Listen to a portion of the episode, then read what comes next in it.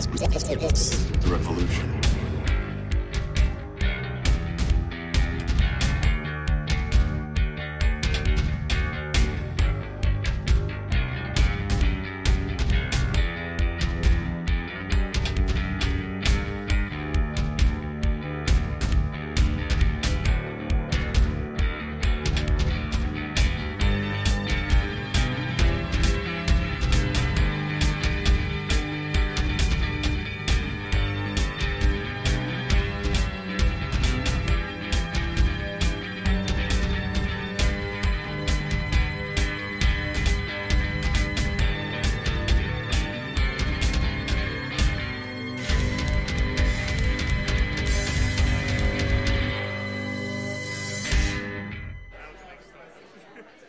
Morning, everybody. Uh, that was our new introduction to our new Living Centered series. For those of you that didn't quite catch it, uh, stay tuned and listen and watch next week. It's kind of got a real New Order vibe, if you ask me, or Joy Division type vibe to it. So if you, uh, if you know who those bands are, uh, you're, re- uh, you're really old. I do. I've got all the 12 inches and LPs at home, and I'm really old. Um, wanted to just start with a statement this morning just to get the ball rolling. Uh, you'll eventually see why I'm making this point, and that is this. It's a simple statement. Wonder what you think. Jesus was a good bloke. Jesus was a good bloke. For those of us that were here uh, three or four weeks ago, when we had our baptism meeting, I did a, a, a, message based around who is Jesus. And I spent some time trying to encourage us about who Jesus really was. And Jesus is a good bloke. He did things, for example, like turning water into wine at parties. Some of us were praying before this meeting, and uh, that illustration came out. What a, what a great event. What a great party to be at when the, when the drinks run out and Jesus is around and he changes water into wine. That's a great party to be at. It makes it cheap as well, doesn't it? Perhaps for someone for wedding season. He multiplied food at picnics. Some of us, I think, might be going out for a picnic after our meeting this morning to Cannon Hill Park. Uh, if you haven't got any food, don't worry, Jesus can provide food as well as Aldi can. But he did that in the Bible. He provided food for people at picnics. Uh, he raised people from the dead at funerals. This is a bit more sober, even though I've got a half smile on my face. Going to funerals is not a pleasant experience. It's a gut wrenchingly sorrowful experience. So, yeah, Jesus in the Bible, if he was at a funeral, had this little trick in his bag, which was raising people from the dead. How exciting must that have been to see someone rise to life at a funeral? Jesus had a regular habit of commanding healing over people. He caused blind people to see blind people to see. If someone who is blind becomes able to see, their whole life turns upside down. It's very, very exciting. Deaf people to hear. I saw a little clip on YouTube a few weeks ago how uh, somebody had, uh, some of the medical people had put something into a, a, person who'd never heard anything in their life, and it was a, a YouTube video of what happened when she started hearing for the first time. And I tell you what, it was compelling because she was in tears as she was able to hear things for the first time. Jesus caused deaf people to hear. Good bloke. Jesus caused lame people to be able to walk.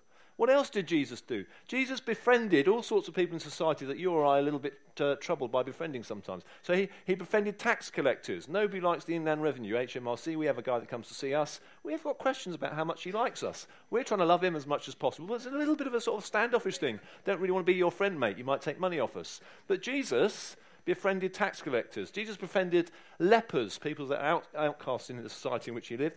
Jesus befriended beggars and prostitutes. So he's a good bloke. Jesus had a regular poke at stuck up religious people who thought they knew how to do life. If Jesus was here this morning, he'd probably have a little poke at me because I'm one who's supposed to tell you how to do life. And he was always one that said, Yeah, you think you know how to do it, but you don't. People love that of the day. They gathered to Jesus, they have another poke at the Pharisees and the teachers of the law. Perhaps you don't want him to have a poke at me, but I think he would. He was a master storyteller as well. People love Jesus' stories. So when he told a story, he revealed uh, things about people, their prejudices toward life and other people groups, and to God and to Jesus himself. He was a master storyteller and he was a kind man. Jesus was a kind man. He forgave people caught in wrongdoing. So there's the woman caught in adultery. He forgave her. He didn't th- throw a stone at her like everybody else wanted to do. He welcomed children into his presence. Children are a great judge of good character. And we know in the Bible that the disciples had to fend off the children from coming to Jesus. Why? Because they saw something in him they really thought was great and they wanted to be around. He was a fun guy.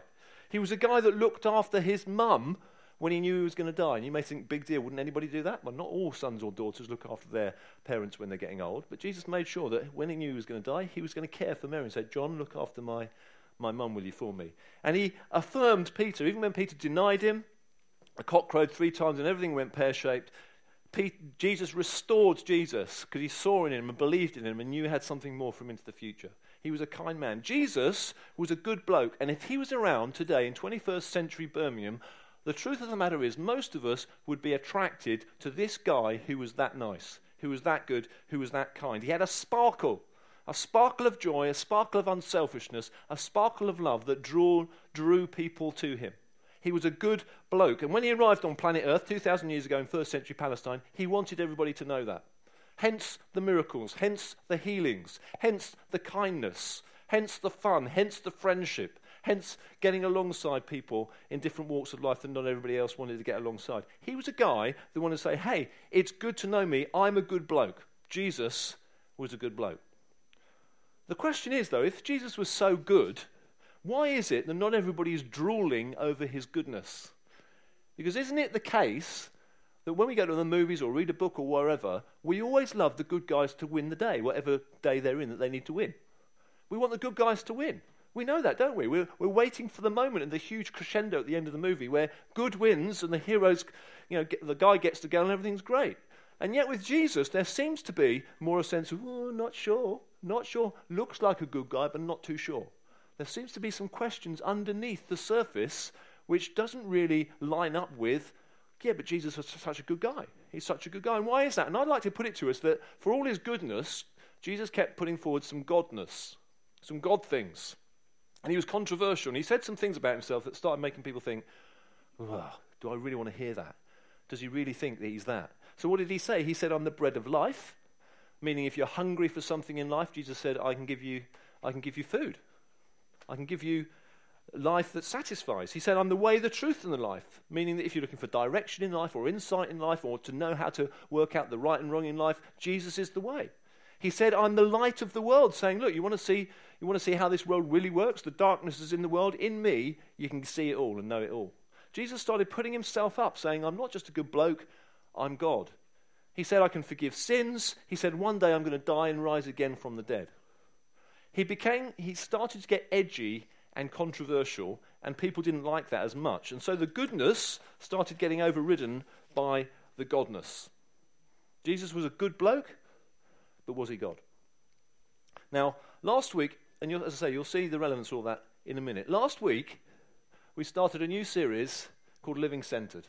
And it's a series that's focusing our attention around what it means to live lives that are centered around Jesus. We've been through a series over a number of weeks in Oasis Church called Centered, where we've been encouraging everybody to pause in life, if you're a follower of Jesus, get centered on Jesus, all he's done through his death and resurrection, and then go on in life, continuing in life, aware of the immensity of the influence Jesus can have in your life. So there's been a, a series basically encouraging us to center on Jesus. Stop, center, and then continue.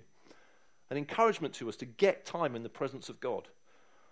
Not to rush, but to drink in the Word of God, to pray and to enjoy worship and that kind of stuff. Get centered on Jesus, and that will therefore help us to outwork what life looks like. And therefore, that's why we're now in our living centered series. What it means, like, what it means to live our lives in the knowledge of who Jesus is and what He's done. And last week, Adrian started that series by looking at the Beatitudes in the Bible, because the series is based on the Sermon on the Mount, chapters 5, 6, and 7 in Matthew.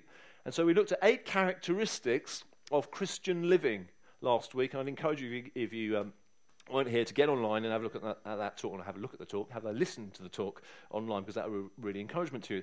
The encouragement, in a nutshell, was let's be joy bringers wherever we're at and whatever we're doing. Joy bringers, because we're blessed as we do all the things that Adrian was talking about last week. This week, we're going to look at what it means to be salt and light. It's the next bit of Jesus' Sermon on the Mount, three short verses. And we're going to start looking at what it means to be influencers for good in the society in which we live.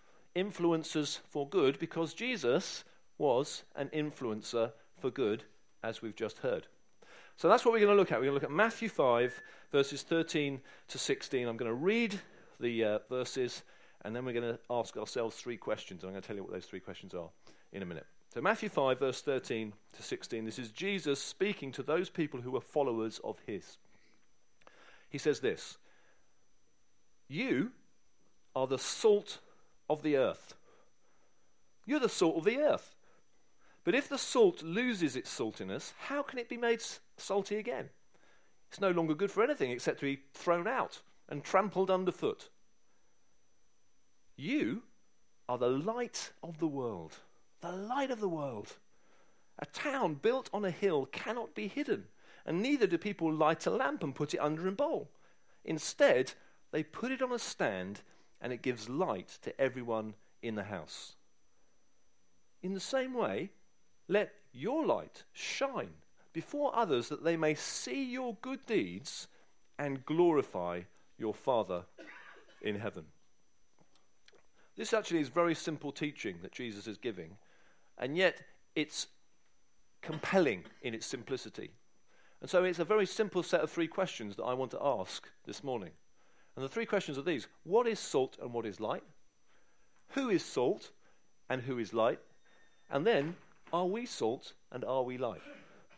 So it's a what, a who, and an are we set of questions this morning. So let's start with what is salt and what is light. And the reason for doing this is because as Jesus was preaching all those years ago to his followers, he knew that they would know immediately what salt and light is. And immediately, the imagery that he was conjuring up in using those words would have them thinking about what it meant for them in their lives. So, what is salt and what is light? This is just a brief uh, lesson for you. Some of you may know this already, but what is salt? It's a mineral substance. Did you know? Primarily sodium chloride, and something that may not have uh, passed your attention, it's white in colour.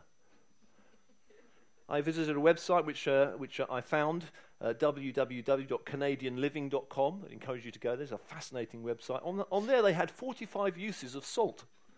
I thought, I can't go through 45, but I've gone for my top 10. Here they are, and one for the children. There's one for everybody, I think, in all of these. One for the children. Sprinkle salt in the areas where you have ants and watch them flee. Uh, probably because the, the little, little bits of sort of like rocks, white rocks falling from heaven for the ants. But have a go. If you've got a little ants nest at home, get your salt out and see what happens. One for bakers amongst you. If you've got a, a cutting board that's got a bit of meat stain or vegetable stain on it, a bit smelly, what you do is you, you get a little amount of salt, rub it on the board, some warm water, rub it in, give it a soap off, and, and all of a sudden the smell goes away. I'm sure you knew that one. One for hay fever sufferers, of which I'm one all you need to do is have a, a, a quarter of a cup of warm water, half a teaspoon of salt, and snort it up your nose. and everything works out. I haven't tried that yet. But there it was on www.canadianliving.com. Particularly works in Canada. One for pie makers. I like this one for pie makers. Obviously, I move on from bakers.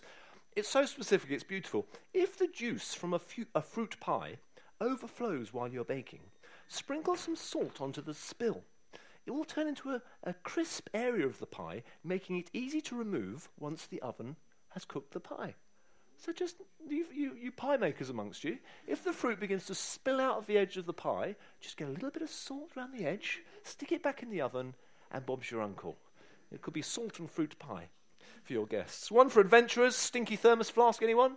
My dad used to have a stinky thermos flask. He took soup to work every single day for goodness knows how many years, and uh, he used to keep, keep it in a cupboard at home, and boy, did it stink. All he needed was a little bit of salt and a little bit of hot water, shake it all up, and everything goes away. So if you're an adventurer and you've got a stinky thermos flask, you can have that one for nothing. One for beauticians, probably one for the ladies amongst us this morning. Make your skin glow by rubbing it equal parts olive oil and salt. Try that at home tonight secretly. See if, uh, see if anybody notices. I think I, I watched Graham Norton on Friday night. Cheryl Cole was on. Her skin was glistening. It must have been salt and olive oil that she'd rubbed in together along with all her tattoos. Uh, one for an emergency. Uh, did you know? If you get stung by a bee, immediately wet the bee sting with water and cover it with salt. I would say also take the sting out first, otherwise it will just conglomerate in there. But I didn't know that one. Three to go, I know you with me. One for florists, uh, fill your vase with salt so that you can put in those lovely artificial flowers that we like to have at home. Stick them in, and everything stays nice and rigid. Did you know that? That's what you should do. Pet lovers, another one of my favourites. You can uh, salt can repel mosquitoes.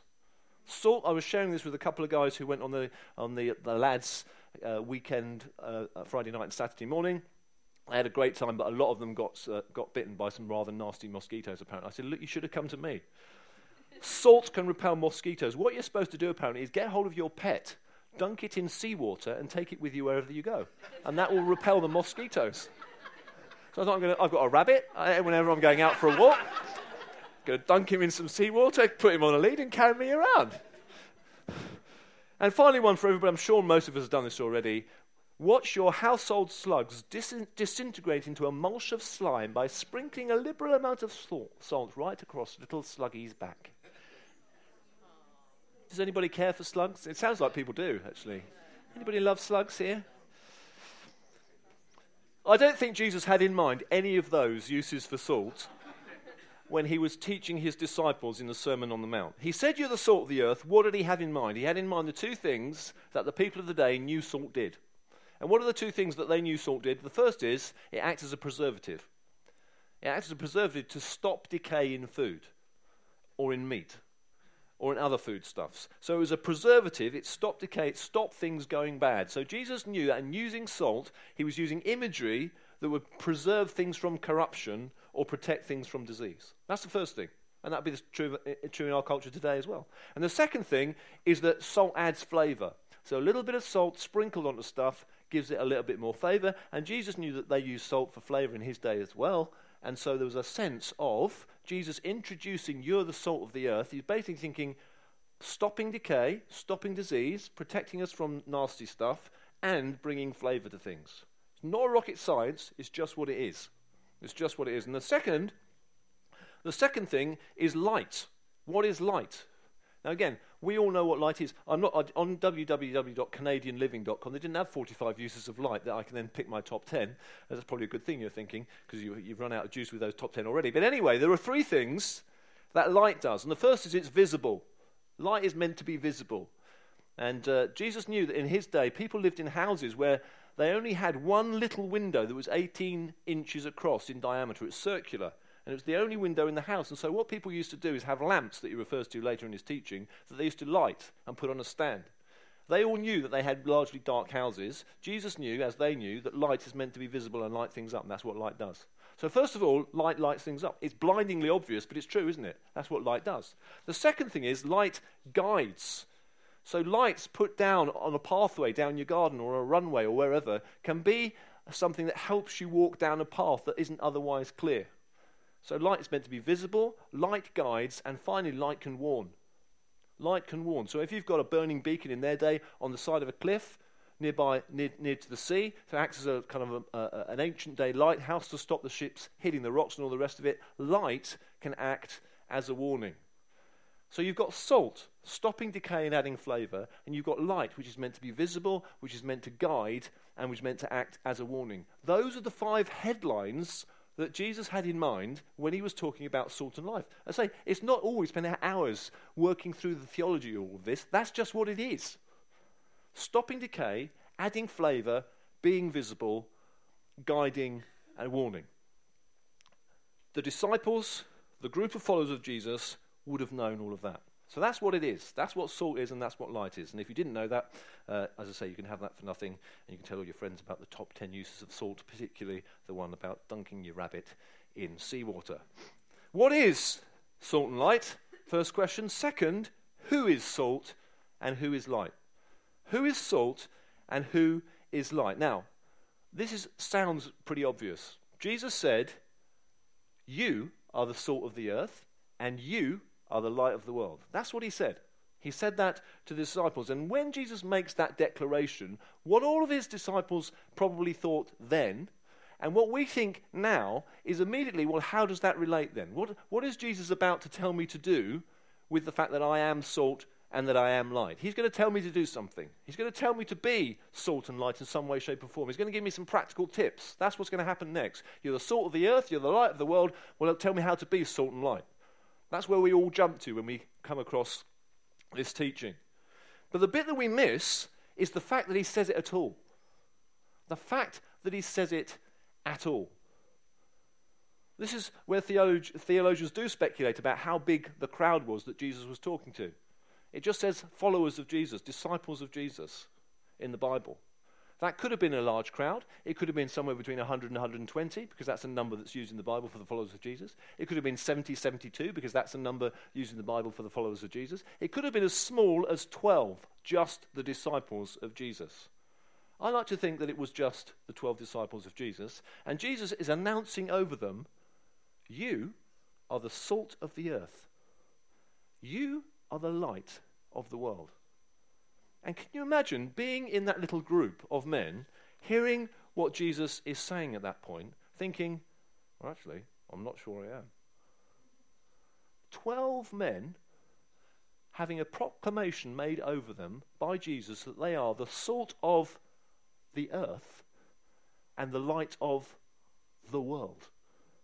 The earth and the world are absolutely massive, huge. And yet Jesus is saying, You small group of people who are following me are salt of the world and are light of the world. And you might think that you're not, but you are. And in first century Palestine, they were just a group of nobodies following Jesus, thinking, We're not going to influence the world for Jesus. And yet Jesus made that proclamation over them that they would. And of course, they did. That's the exciting bit. When Jesus made that proclamation that they are salt and they are light, they might have not thought that that was the case, but actually they ended up being exactly that. He made a pronouncement over them that was absolutely true. And when Jesus makes a pronouncement over us, they're always true. Jesus is always right. So he says they're the salt of the world and the light of the earth, but the other way around. And that's what happened. They ended up being salt and light to the whole world, to the whole earth. That's what happens. That's why we're here today, because they were salt and light to the earth and to the world. That's quite an exciting point to grasp. The question we've got to ask ourselves then how did that happen? How did it happen? How did that pronouncement that Jesus made over them actually take effect and change them and cause them to be salt and light in the way that he said they were going to be salt and light? How did that happen? And I'll tell you how it happened. It happened by them encountering, embracing, and following Jesus 100%. Why? Why did they want to embrace him, encounter him, and follow him 100%? Because they knew he was a good bloke. He was a good bloke, wasn't he? He was a good bloke who was kind, who was friendly, who did miracles, who healed people, who had amazing teaching, who told wonderful stories, who saw the best in them, who was forgiving and merciful, and always had time for all sorts of different types of people. They saw in Jesus one who was one to follow. They saw in Jesus one who was already salt and who was already light. Jesus is the salt of the world, and Jesus is the light of the world. And he's making the pronouncement upon them, but they could see it in him. So when Jesus healed somebody, he stops a human body from decaying. Isn't that salt? When Jesus brings favor to people by forgiving them, isn't that great character that he's displaying at that point? He brought light to situations by saying, Look, the world says do it this way, but why don't we do it this way? The kingdom of heaven is near, he said in Mark when he came on, on planet Earth. The kingdom of heaven is near. Come, repent and follow me. So they saw in Jesus someone who had real salt and real life that was worked out by good life living. And that was attractive, and they thought, well, he's the one, he's the salt, he's the light, let's follow him. Jesus even said so, didn't he? He said what? In John 8, chapter 12, he said, I am the light of the world. Jesus made the announcement I am the light of the world. Whoever follows me will never walk in darkness, but will have the light of life. I'm salt, I'm light, follow me. And it was this salt and this light that the disciples encountered, embraced, and followed and changed them forever. However, however, however, this is the key point. It wasn't just good bloke living that changed them. And this is really important. It wasn't just good bloke living. So Jesus is a good bloke and he's a great guy to be around. And therefore, the salt and light that I see in Jesus, that's what's going to change me. I'm attracted by that. Let's follow that. Because if that was true, that would happen for everybody. That would happen for all of us wherever we are on the spectrum of following Jesus. Because we would say, well, Jesus is a good bloke. He's a good guy. He's going to win the day. I like the look of him. Let's follow him. And yet so many people don't. So how does that work? How do they become salt and light when goodness alone doesn't, doesn't cause it to happen? And the answer to that question is because there's two things that Jesus uniquely put on them that changed them forever. And I'm calling it the salt of salvation and the light of the Holy Spirit the salt of salvation and the light of the Holy Spirit. These are two things that uniquely changed the disciples of Jesus. And I would argue uniquely need to change us as well. The salt of salvation and the light of the Holy Spirit. What do I mean? Salt of salvation. It's the cross of Christ. We've been singing about it in that first hymn this morning. The cross of Christ, the death and resurrection of Christ, which was ultimately a perfect moment of purification when Jesus stopped the menace of sin and the decaying nature of it and brought freedom and new life. Jesus, the salt of the earth, stopping the decaying nature of the, me- the menace of sin and brought new life to us all in that moment in time.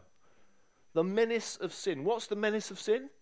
It's self centered living, devoid of God. That's what the menace of sin is self centered living, devoid of God. And many people will say, well, self centered living, devoid of God, gives you the good life, gives you fame and fortune and success, and go after what you want to go after. Do things you want to do. Don't worry about the ramifications thereof. But the Bible teaches completely the opposite.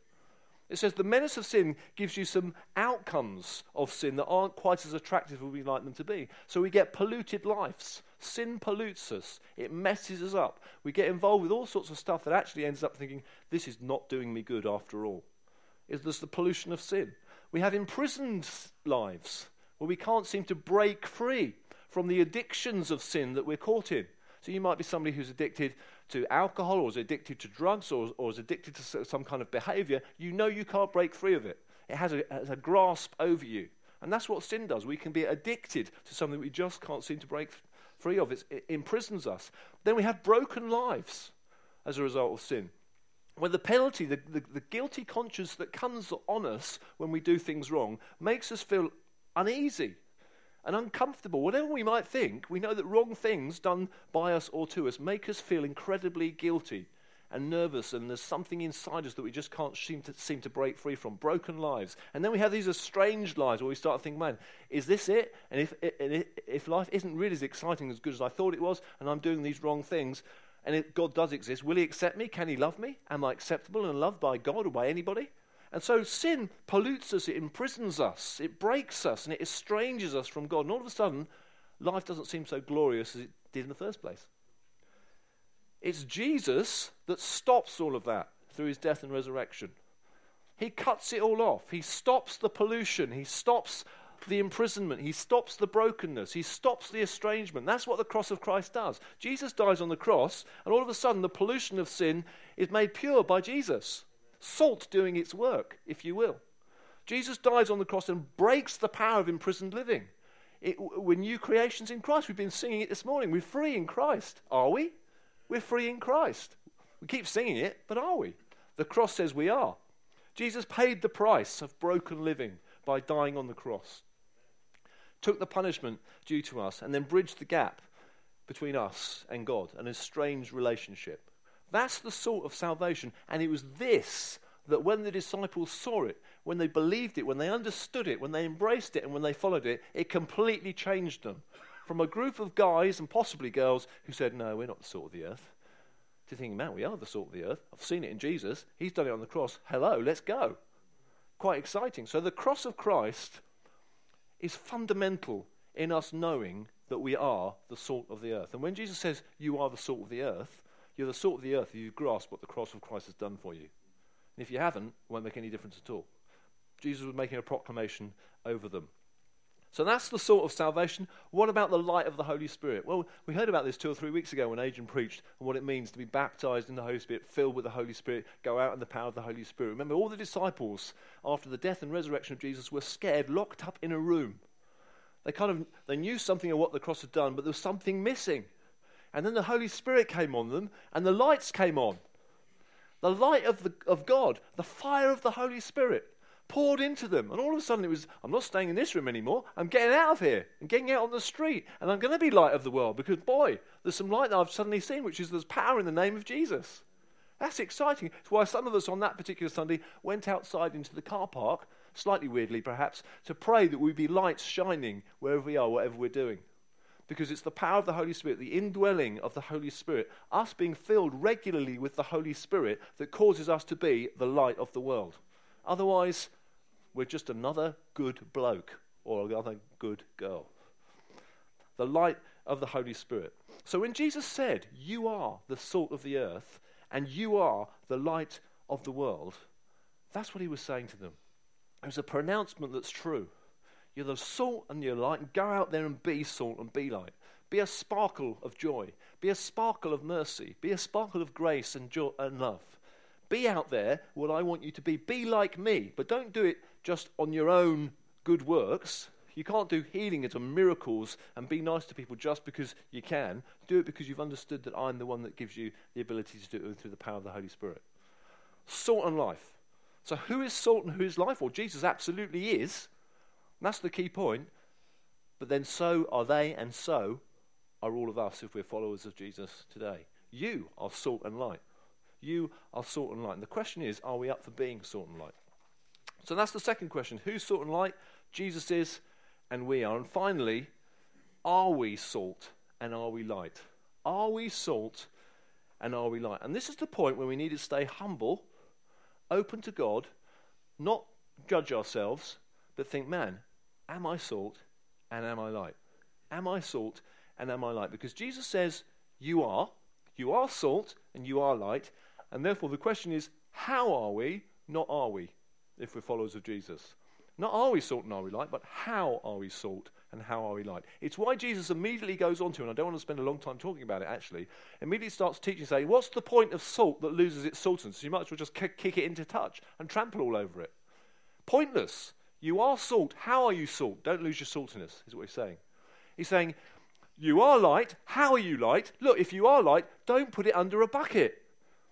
Or don't put it under a bowl. If you've got a light in one of those little houses with the 18 inch window and you're putting a light on a stand, you're not going to put a bucket over it so that you can't see anything in the house. Pointless, he's saying.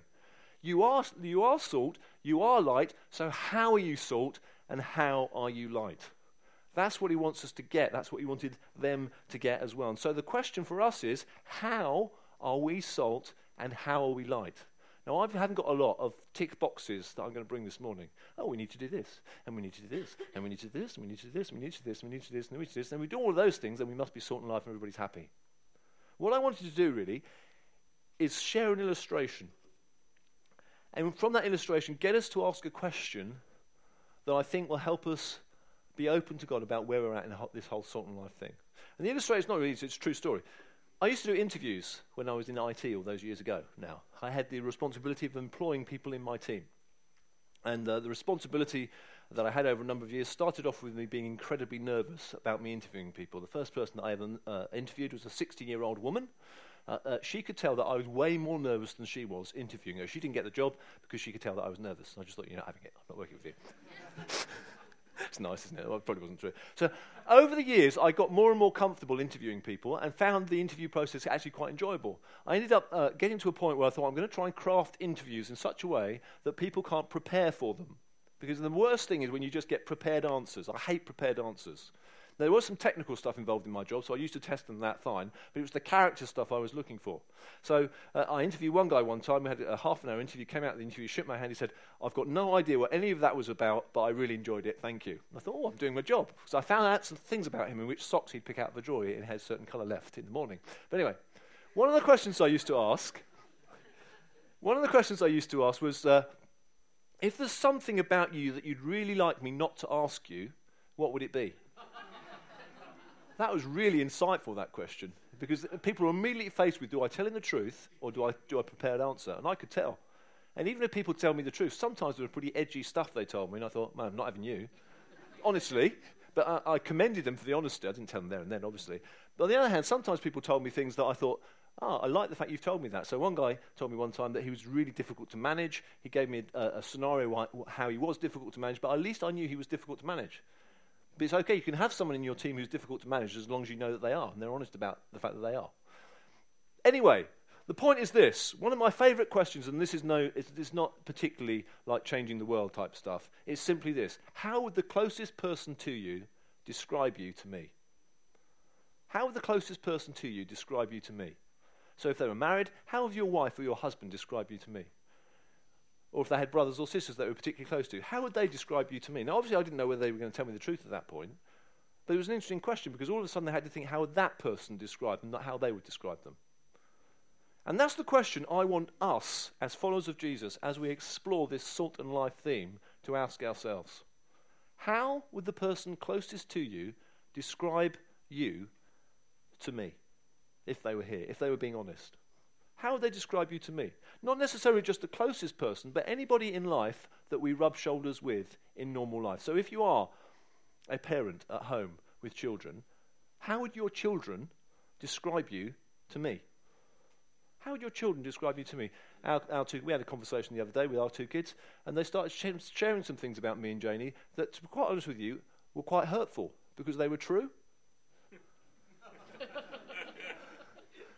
I didn't want them to be true, but they were true. So, so one of them said, Dad, sometimes you can say the most ridiculous things without even really thinking. You just think you're right. I, don't want to be like that. And yeah, it was true, you know. Sometimes uh, one of them said, you know, we don't listen. All we do is sort of bombard them with a whole load of do this, do this, do this, do this, and your life will be good for you. I don't want to be like that. How would your children, if you've got them, describe you to me? If you're married, husband, wife, or partner at home, how would they describe you? Housemates, if you don't have, you know, people that you're married to, how would your housemates describe you to me? Work colleagues at work, how would they describe you to me? Another damning story, and it's true, I know it's going back a few years now, but when I was in business again, there was a tall lady that joined our, our company. I can't remember her name, uh, but we became good mates. we became good mates. That good mate, I can't remember her name. Uh, anyway, the thing that did me in one day, uh, about three, two or three months after um, she joined, uh, and when we had become good mates, she said, Look, you've got to know this, guys. When, you, when I first joined this company, I was really frightened of you. I, I, I just thought you were really, you made me feel nervous and you looked a bit scary. And I thought, oh dear, this is dreadful news. Honestly, this is dreadful. I was a Christian then, by the way, you know, obviously not a church pastor, but I was a Christian that had a passion for Jesus. And she was saying that I was scary and frightening. That's outrageous news. The office manager at the time, um, uh, when we used to do Christmas, well, again, I, ours was the only department. Ours was the only department that, that we didn't decorate at Christmas time, right? We were so busy. We didn't know anything. We literally, we had so much pressure in the IT. The IT department in any company is the one that everybody kicks. It's always every, IT's fault. Everybody's fault. It's good practice for church, church life, to be honest with you, because everything's still your fault. so we genuinely, I found it really hard to make time to do fluffy little decorations for the, you know, the, but the office manager came and said, "You're really boring because you're the only department that don't do decorations at Christmas." And you know what? She was right not particularly being salt and light in those situations, am I? In those situations. Don't want to be like that, but was being like that. That's a work situation. If you're out of work, going down the job centre looking for work, how are the people that are trying to help you find work, how would they describe you to me? How would they describe you to me? If you're in the hospital system, I've got a friend who some of you know called Vince in the hospital system because of the cancer he's in. Whenever I go in there, I can just see him building great rapport and friendship and connectivity with all the, the doctors and nurses and everybody else he comes into contact with. He's a light shining in those situations. I take a leaf out of his book whenever I go into the hospital and think I need to be positive and upbeat. So when I recently had physio for my knee, ah, I was particularly, oh, yeah, thank you. I was particularly on the front foot in terms of being extra positive, extra friendly, showing an interest, and always saying thank you to the physio that one had done whatever physio class I've been part of, for example. If you're in the hospital system, are you in there moaning and groaning, or are you in there thinking I'm going to be a light shining for Jesus? Someone who loves sport. This is one of my favourites. If you're a sport person here this morning, out on was it tennis or football or cricket or rugby whatever it is, what are you like on the pitch? Honestly, what are you like on the pitch? I, you know, I may get into trouble saying this. I can't stand it when people who stand up on a Sunday morning, wave their hands in the air, say Jesus is wonderful, blah blah blah, and then just start getting grumpy or kicking people or just can't cope when somebody kicks them. Because that's not being salt and light, is it? We've got to be men or women of integrity. I'm not saying it's wrong to want to win, and I'm not saying it's wrong to want to be aggressive, but you've got to be in control. One of the fruits of the Holy Spirit being self self control. We're taking some guys away in two weekends' time to a football tournament, a national Christian football tournament, Monday night football ethics, playing hard, playing fair, playing with a smile on our faces, playing with no dodgy tackles. Uh, playing with as little dodgy language as we possibly can. Obviously, that more relates to the, uh, the unbelievers than the believers, although discuss. But that's my point. Salt and light. I want to be salt and light on the football pitch. I now pride myself in the right way that I'm in self. I'm self-controlled, very aggressive. I've got the biggest shout probably on the whole of the, the one, one, week, two weeks ago. I shouted and everybody laughed because it was so loud. You know, they thought, "Whoa, what's going on there?" Some weird person shouted really loud in the park. But what are we like on the sports pitches? Jesus wants us to be salt and light because we are salt and light. So how are we salt and light? is the question. And then finally, if you're someone who likes going to a pub or a club, and I know many of us do, what are you like in those situations? Are you like everybody else, or are you different? As you can see, therefore, there's none, there's nothing in there which is you must do this. You, well, there's a few, I'm not giving you a whole. You've got to tick all these things in order to be salt and light. What I want us to do is before God say, look, we are salt and light. Are, uh, God's given us an identity in Him, which is you are salt and you are light. You are salt, you are light. Are we getting it? You are salt, you are light. In your context, wherever you're at, whatever you're doing, you are salt and you are light. How are you salt and how are you light? How are you salt and how are you light? And the whole context of how you want to be in your situation is absolutely, completely and utterly going to be dependent on about how close you are to Jesus, how much you've really understood and get what he's done for you by dying on the cross, and how often you want to be filled with the Holy Spirit in order to be a light shining for him in that context. And we, t- we in Oasis Church, we want to be salt and light. We do want to be salt and light. We want to be people that are shining in the darkness. We want to be people uh, who are out there with the cricket people are warm and friendly and gather people in all the We want to be like that. Not always easy. But Jesus says we are. The question is, how are we? I'm going to close at that point, um, which was a bit sudden, I know. it Didn't help you land very well on that one. Why don't we stand for a minute? The band's going to come back.